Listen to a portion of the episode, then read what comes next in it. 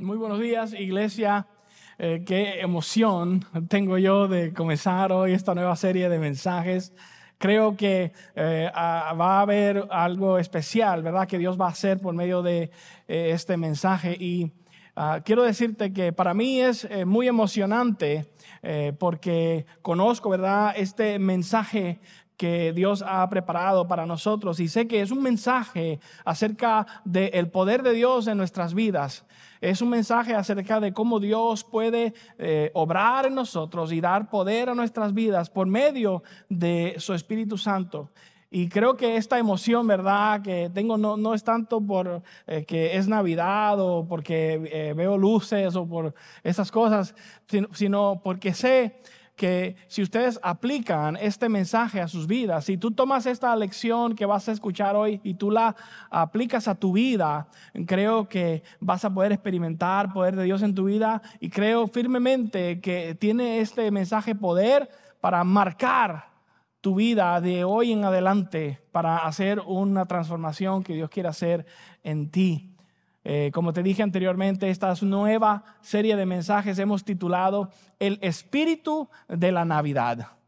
Y cuando digo espíritu, no me refiero a decir eh, el sentimiento de la Navidad o este, la manera en que yo pienso en la Navidad. No me refiero a decir la actitud que tengo durante la Navidad. Estoy hablando de, cuando digo el espíritu, estoy hablando de espíritu con letra E mayúscula.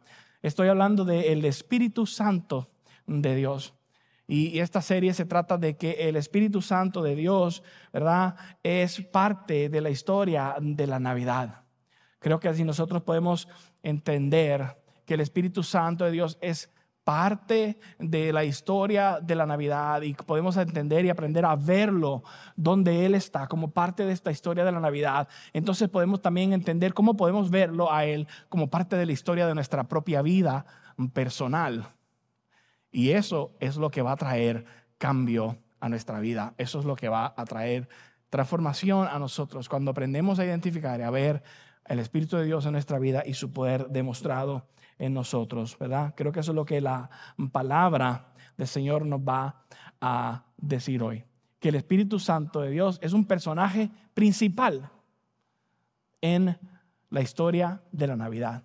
Quizá no nos habíamos dado cuenta, no lo habíamos visto como uno de los personajes principales de esta historia de la Navidad, pero sí, sí lo es.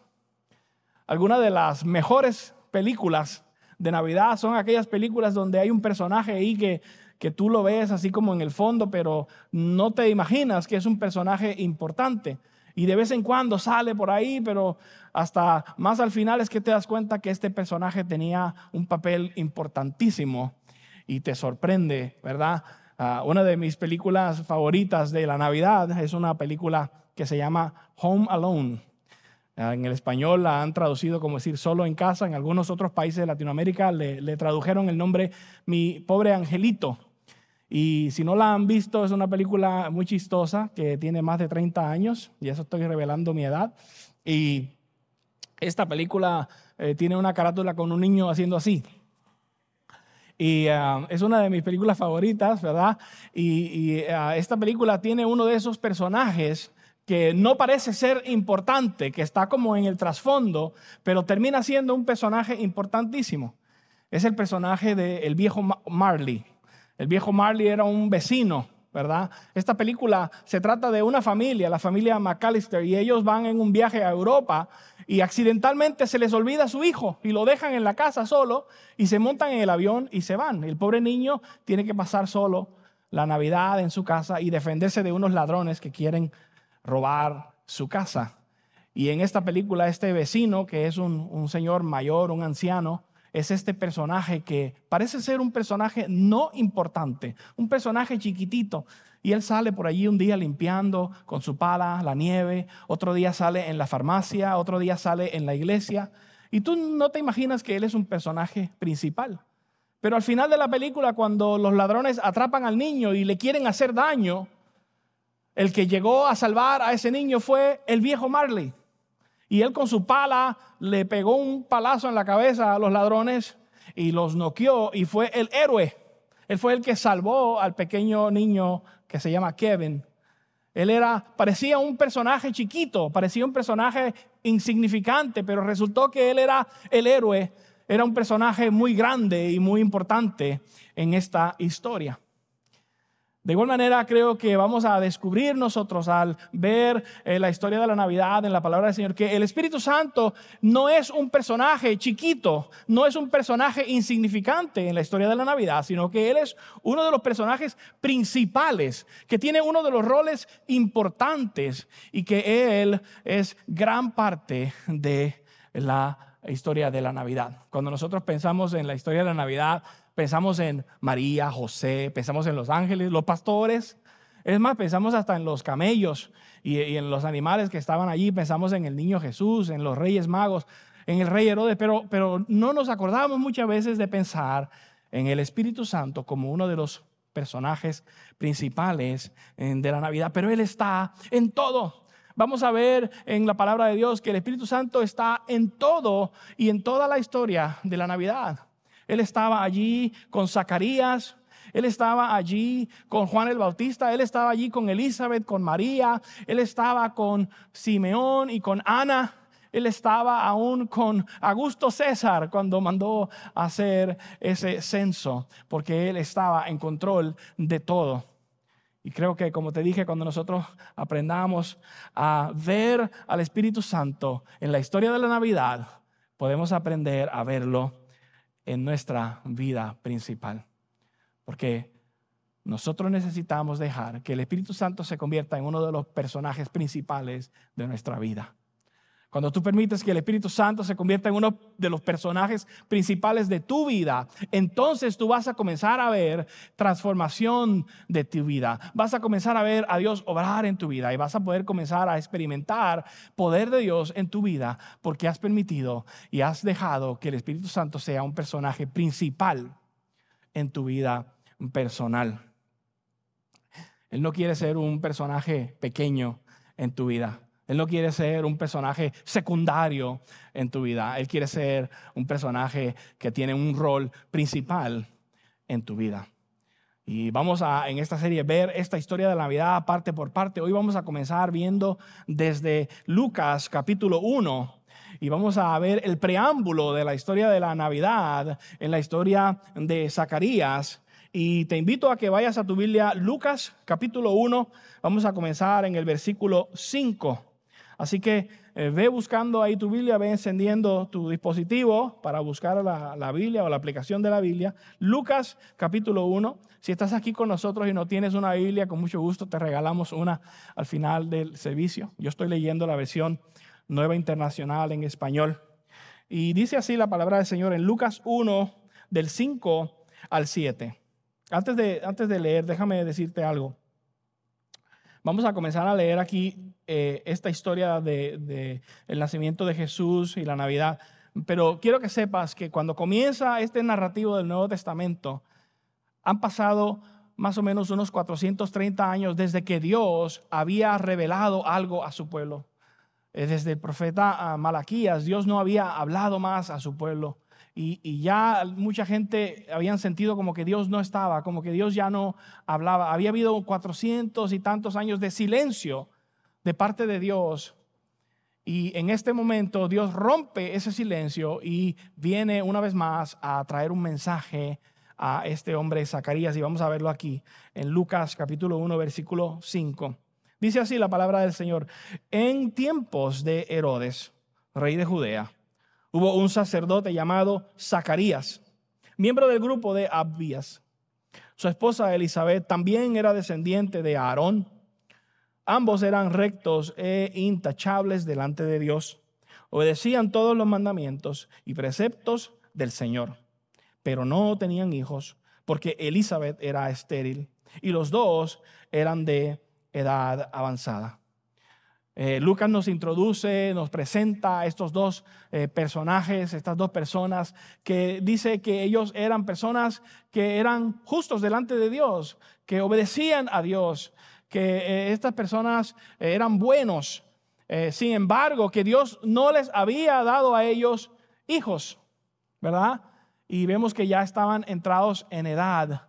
pero vamos a ver, ¿verdad? Que esta historia eh, tiene más propósito porque Dios va a romper su silencio hablando a este hombre en Zacarías. Dios escogió a este hombre para romper su silencio y traer un mensaje. Escúchalo en el próximo versículo, en el 8. Un día en que Zacarías, por haber llegado el turno de su grupo, oficiaba como sacerdote delante de Dios. Le tocó en suerte, según la costumbre del sacerdocio, entrar en el santuario del Señor para quemar incienso. Y cuando llegó la hora de ofrecer el incienso, la multitud reunida afuera estaba orando. En esto, un ángel del Señor se le apareció a Zacarías a la derecha del altar del incienso. Al verlo, Zacarías se asustó y el temor se apoderó de él.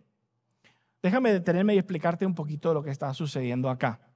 Dios envía un ángel para aparecérsele a Zacarías y, quiero que entiendas cómo el Espíritu Santo está en control de todo esto, porque Dios escogió a este hombre. Eh, mucha gente no sabe eh, cómo funcionaba este sistema de los sacerdotes, por eso dice que a él le tocó, por suerte, eh, ser el que entró ese día a preparar el incienso. Y es porque en la nación de Israel había más o menos 18 mil sacerdotes. 18 mil. Entonces, la gran mayoría de los sacerdotes nunca entraron al lugar santo a encender o a cambiar el incienso.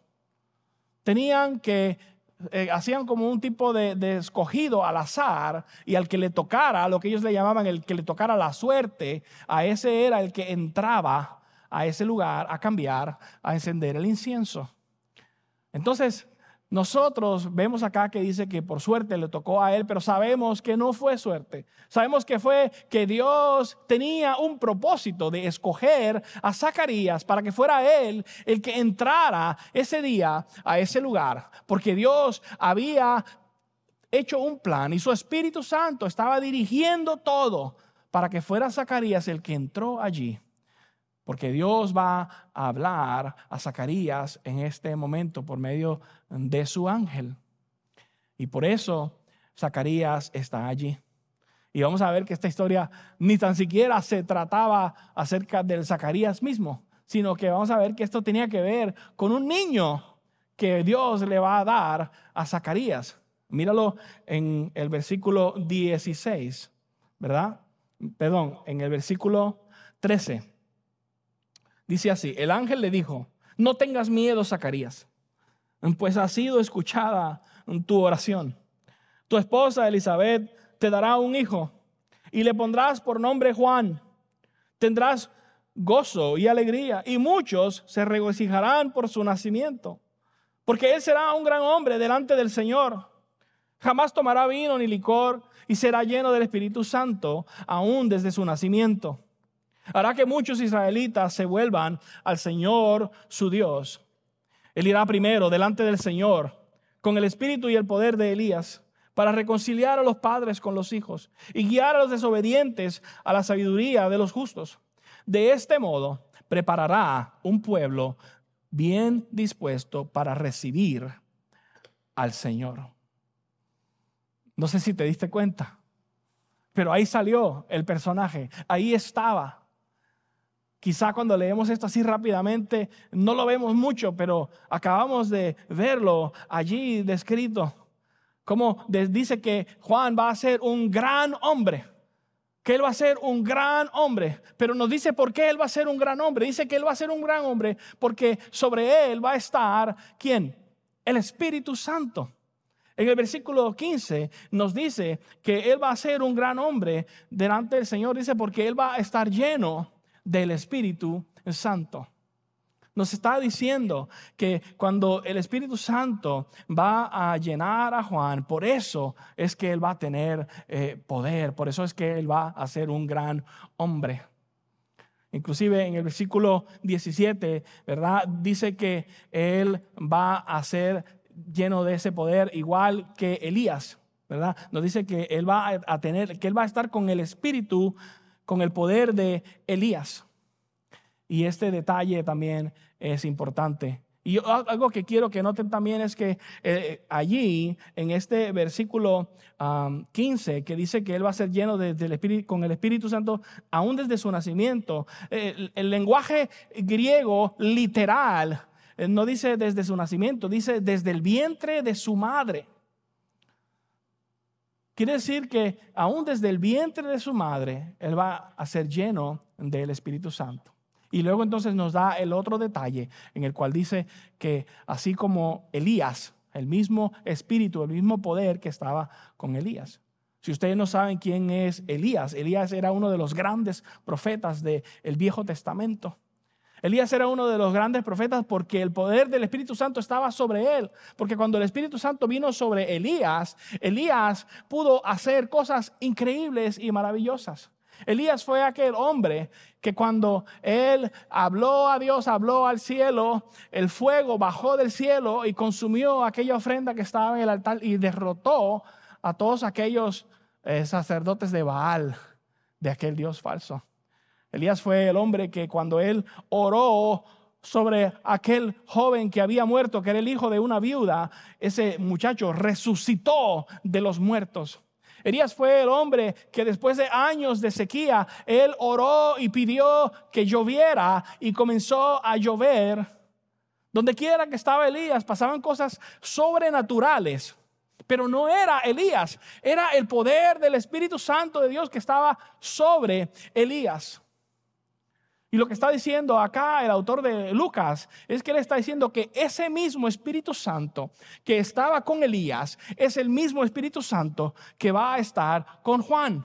Este niño Juan que va a nacer es el que luego vamos a conocer como Juan el Bautista. Aquel que Dios escogió para que fuera el que preparara el camino, preparara al pueblo para recibir cuando viniera su Hijo Jesús, cuando viniera el Señor. Por eso dice que Juan preparó el camino para el Señor que viene. Entonces, ese es el poder, el poder que estaba con Elías, así como lo vimos en el Viejo Testamento. De hecho, en el Viejo Testamento vamos a ver tantas veces que cada vez que habían personas que tenían poder, que hacían cosas maravillosas, era porque el Espíritu Santo de Dios estaba con ellos. Lo vas a ver en tantas partes. Si vas a jueces capítulo 11, vas a ver a Jefté y cómo el Espíritu Santo de Dios viene sobre Jefté y cuando viene sobre Jefté, él pudo derrotar a los amonitas. En primera de jueces capítulo 14, puedes ver ah, cómo el Espíritu Santo de Dios viene sobre Sansón. Muchos de ustedes han escuchado la historia de Sansón. Escucha este verso de jueces 14, el verso 5. Así que Sansón decidió, descendió a Tinat junto con sus padres. Y de repente al llegar a los viñedos de Timnat, un rugiente cachorro de león le salió al encuentro. Pero el Espíritu del Señor vino con poder sobre Sansón, quien a mano limpia despedazó al león, como quien despedazaba un cabrito. El Espíritu de Dios vino sobre Sansón y le dio fuerza sobrenatural. Más adelante en ese mismo capítulo vuelve a suceder que el Espíritu de Dios viene sobre él y él tiene fuerza sobrenatural. Muchos de ustedes conocen su historia. En el próximo capítulo el Espíritu de Dios vuelve otra vez sobre Sansón y vuelve a darle fuerza sobrenatural. Y todos sabemos que no era Sansón el que era fuerte, sino que era el Espíritu de Dios cuando estaba sobre él el que le daba fuerza sobrenatural. En primera de Samuel capítulo 10, el Espíritu de Dios viene sobre el rey Saúl y qué pasa que él pudo profetizar porque el Espíritu de Dios vino sobre el rey Saúl. En primera de Samuel, en capítulo 16, mira cómo el Espíritu de Dios está sobre David y cómo él le da poder. Fíjate que dice acá en primera de Samuel 16, versículo 13. Samuel tomó el cuerno de aceite y ungió al joven, estamos hablando de David, en presencia de sus hermanos. Entonces, escúchalo ahí, el Espíritu del Señor vino con poder sobre David y desde ese día estuvo con él. Si conoces la historia de David, desde ese día el Espíritu de Dios estuvo con David. ¿Y qué pasó? David derrotó a Goliat. David enfrentó batallas tremendas. Donde quiera que David dirigía a los hombres en la batalla, David tenía victoria. Donde quiera que David reinaba, David fue un rey como ningún otro rey, porque el Espíritu de Dios estaba sobre él. Por eso había poder en su vida. Y fíjate que no solamente los profetas, no solamente los reyes, no solamente aquellos grandes hombres, sino también personas normales, personas como tú y como yo, trabajadores humildes, carpinteros, también el Espíritu de Dios vino sobre ellos y les dio gran poder. Quiero invitarte a Éxodo capítulo 31 y que veas lo que nos describe la palabra del Señor sobre estos trabajadores humildes. Este, eh, fíjate acá en Éxodo 31, comenzando en el versículo 1, vamos a leer hasta el 6. Dice, el Señor habló con Moisés y le dijo, toma en cuenta que he escogido a Besalel, hijo de Uri, y nieto de Hur, de la tribu de Judá. Escucha esto. Y lo he llenado del Espíritu de Dios, de sabiduría, inteligencia y capacidad creativa para hacer trabajos artísticos en oro, plata y bronce para cortar y engastar piedras preciosas, para hacer tallados en madera y para realizar toda clase de artesanías. Además, he designado como su ayudante a, a Joliab, el hijo de Ahisamac, de la tribu de Dan, y he dotado de habilidades a todos los artesanos para que hagan todo lo que te he mandado a hacer. Dios había mandado a, preparar su lugar donde él habitaba, su templo. Y aquellos trabajadores humildes que estaban allí trabajando, dice que Dios puso su espíritu sobre ellos y les dio creatividad y, habilidades sobrenaturales para hacer excelentes sus trabajos. No importa si tú eres una enfermera, no importa si tú eres un arquitecto, o si tú eres un contador, o si tú eres un mecánico, o si tú eres un trabajador en una fábrica, o si tú haces eh, una eh, maestra, maestro en una escuela, o si tú eres una persona que hace limpieza. Yo quiero que tú sepas que si el poder de Dios está en tu vida por medio de su Espíritu Santo, tú puedes hacer tu trabajo de una manera increíble y maravillosa en cómo Dios te puede usar a ti allí donde tú estás. No tienes que ser un profeta, un pastor, un gobernador. Yo quiero que tú sepas que el Espíritu Santo de Dios puede estar sobre ti, dirigir tu vida y darte poder en lo que tú haces, en donde tú estás. Pero para que eso suceda, no puedes permitir que Él sea un personaje chiquito en tu vida. Tienes que dejarlo que Él sea uno de los personajes principales de tu vida. Tienes que dejar que Él tenga el rol importante en tu vida. Y Dios entonces obrará en tu vida por medio de su Espíritu Santo. Así como lo hizo con ellos, así como lo quiso hacer con Juan el Bautista. Cuando nosotros vemos la historia de la Navidad, la historia de la Navidad es una historia que era imposible. La historia de la Navidad es una historia imposible. Un niño que nació de una virgen, pero Dios lo hizo posible por medio de personas como tú y como yo, normales, porque su Espíritu Santo vino sobre ellos. Por lo tanto, Dios puede hacer en tu vida cosas posibles por medio de su Espíritu Santo que normalmente serían cosas imposibles. Quizá alguno de ustedes eh, tiene una situación en su vida donde hoy tú necesitas que Dios haga un milagro imposible. Y yo quiero decirte que el Espíritu Santo de Dios puede tomar control de tu vida para hacer un milagro imposible. Pero es necesario que lo reconozcamos como uno de los personajes principales en nuestra vida. Ese mismo Espíritu Santo quiere obrar en nosotros. Ese mismo Espíritu Santo quiere darnos poder para que nosotros experimentemos cosas maravillosas en nuestra vida. Ese mismo Espíritu Santo quiere obrar en tu vida hoy y de hoy en adelante. Así que yo te invito a que hoy tú dejes que este Espíritu Santo tenga el control de tu vida. Porque esa es una de las claves ahí mismo que el Espíritu Santo tenga el control de tu vida. Si te acuerdas cuando estábamos viendo en Lucas hace un momento la historia de Juan, se trataba de que el Espíritu Santo tuviera el control de la vida de Juan. No sé si te fijaste, hay un detalle ahí en el versículo 15 que decía que Juan no iba a tomar jamás vino ni licor, sino que iba a ser lleno del Espíritu Santo. Y yo quiero que tú entiendas una cosa. Mucha gente toma este versículo para irse por una forma legalista en contra de eh, la, bebida, pero esto no se trataba de una regla religiosa. No tenía nada que ver con eso. La razón por qué dice que Juan no va a tomar vino ni licor es porque Juan había sido escogido. Juan había sido escogido para él ser controlado por el Espíritu Santo. Y ustedes saben que cuando una persona se da a la bebida, cuando tú estás bajo la influencia de la bebida, tú pierdes el control. Te, te vas a ser controlado por la bebida. Cuando alguien anda por ahí manejando embriagado y lo detienen y le ponen cargos, ¿qué le dicen? Está, te, damos, te, te ponemos cargos de que andabas manejando bajo la influencia.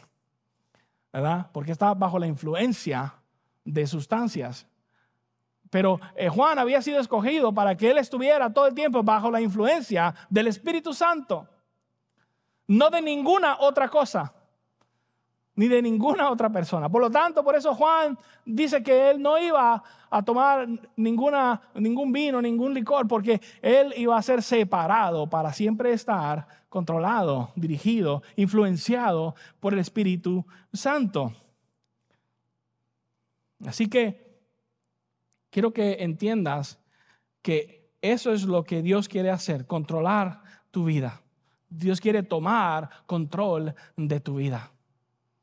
Yo no sé si tú le has dado control a Dios de tu vida, pero si tú quieres ver cambios en tu vida, si tú quieres ver transformación en tu vida, tú necesitas permitir que el Espíritu Santo de Dios tenga control de tu vida y tienes que soltar el timón y dejar de tener el control Deja que Dios controle tu vida. Esa es la enseñanza que Dios quiere tomar control de tu vida. Y yo quiero aclarar una cosa, que es Dios el que tiene control, que no eres tú, que tú no puedes controlar al Espíritu Santo, tú no puedes hacer que el Espíritu Santo venga sobre ti y haga lo que tú quieres que Él haga. Él no es como el genio de la botella que tú puedes eh, conjurar o llamar y decirle y pedirle lo que tú quieres. No lo puedes comprar. Cuando eh, el Espíritu Santo se manifestó en Hechos capítulo 8, tú ves la historia de Simón, el mago, y que cuando Simón vio que el Espíritu Santo estaba sobre los discípulos y ellos hacían cosas tremendas, que hizo Simón? Él fue a donde los discípulos y él quiso comprar. ¿Cómo yo puedo comprar? ¿Cuánto cuesta para que este Espíritu esté sobre mí, para que yo haga cosas? Yo te invito a que tú vayas a Hechos capítulo 8 y veas cómo le fue a Simón cuando trató de comprar al Espíritu Santo, porque no lo puedes comprar. Solamente lo puedes recibir. Por eso creo que en, este, en esta historia de Juan el Bautista nos da ese pequeño detalle cuando decía que desde el vientre de su madre, Dios, su Espíritu Santo, iba a estar sobre él. Porque desde el vientre de su madre un niño no puede hacer nada para ganarse el Espíritu Santo.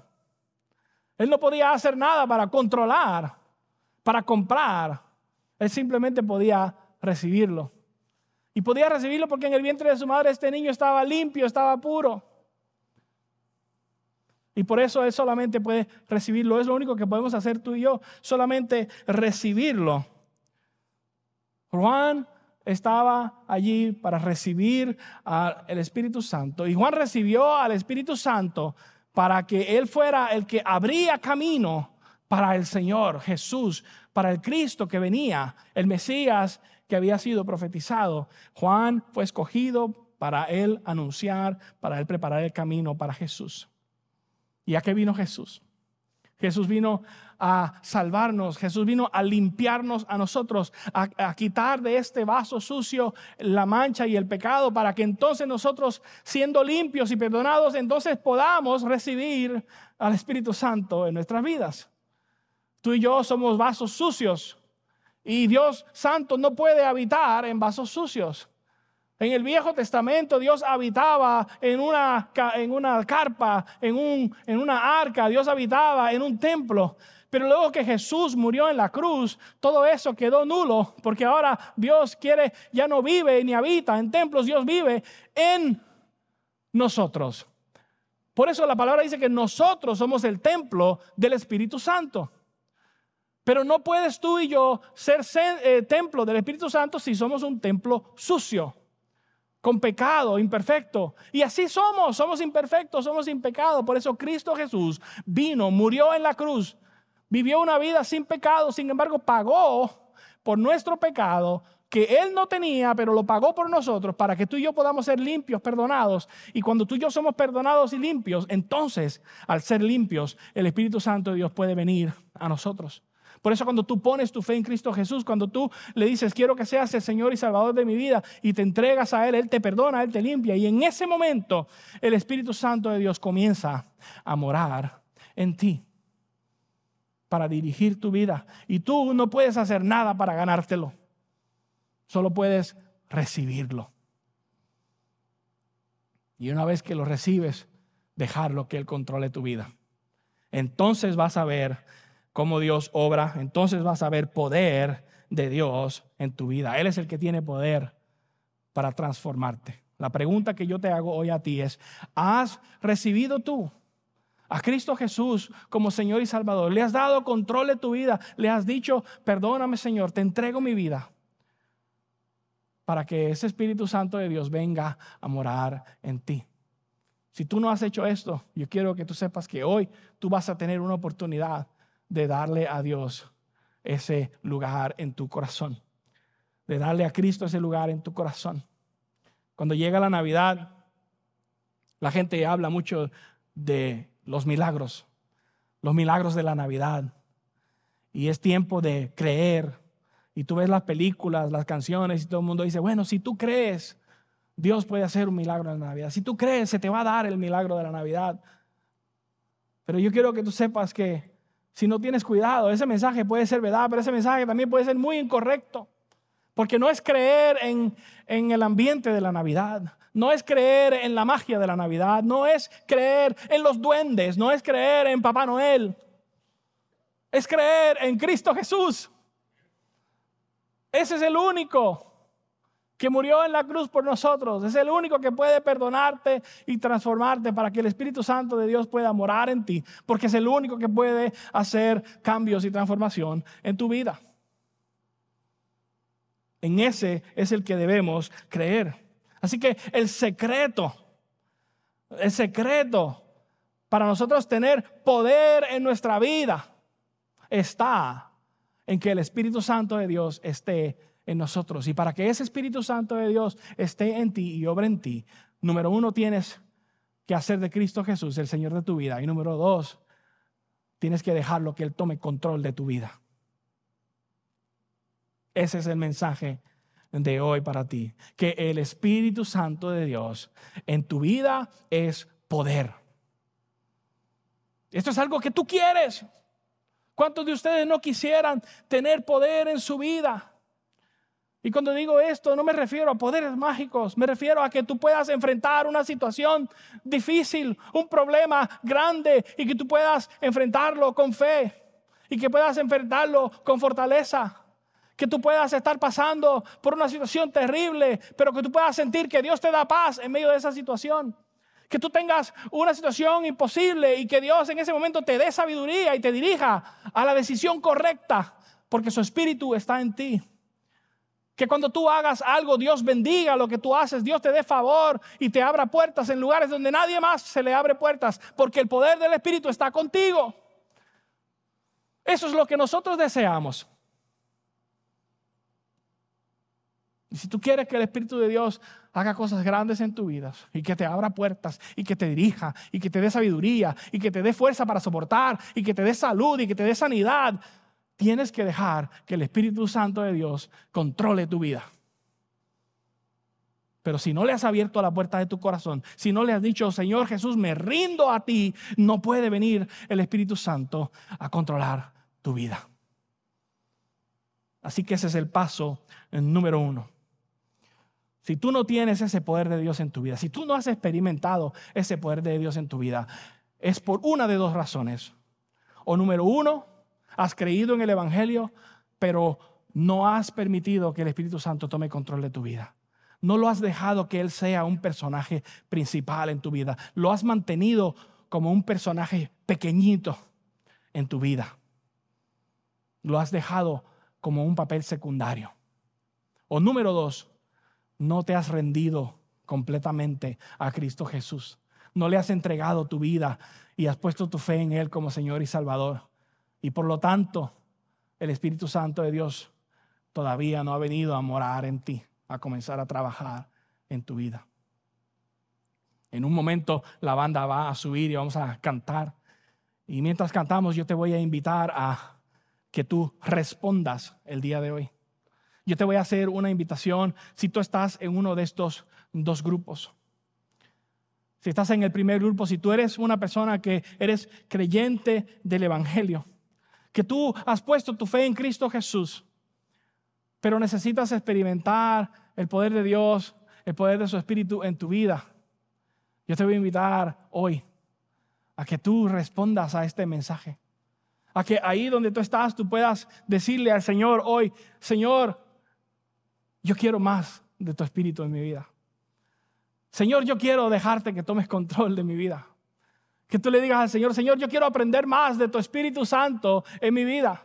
Señor, durante esta serie de mensajes voy a prestar atención y voy a dejar que tu Espíritu Santo comience a transformar mi vida. Algunos de ustedes necesitan un milagro de Dios en su vida.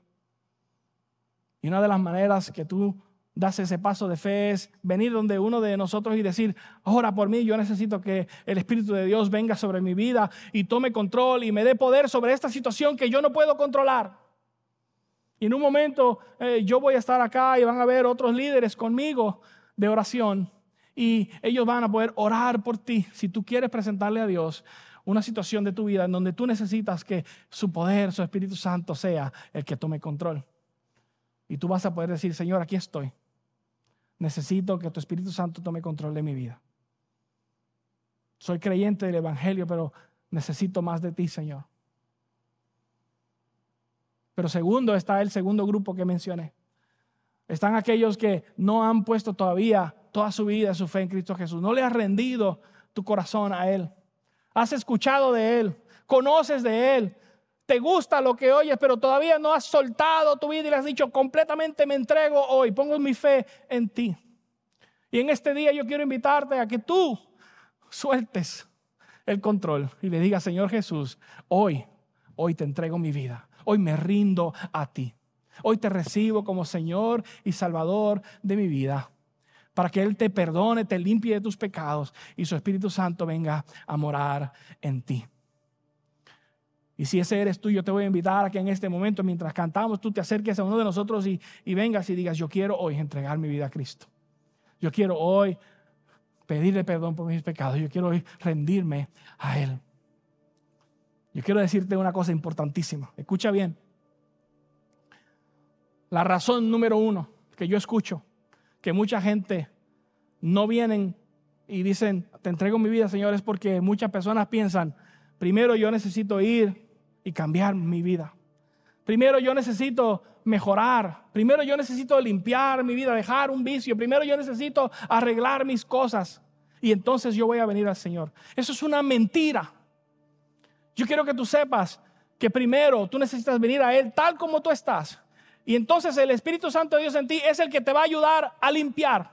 Él es el que te va a ayudar a salir de un vicio. Él es el que te va a ayudar a dejar atrás lo que tú quieres dejar atrás. Él es el que te va a ayudar a restaurar tu vida, porque tú no lo vas a poder hacer solo nunca. Si tú piensas, primero voy a arreglar mi vida para después venir a Él, nunca lo vas a hacer.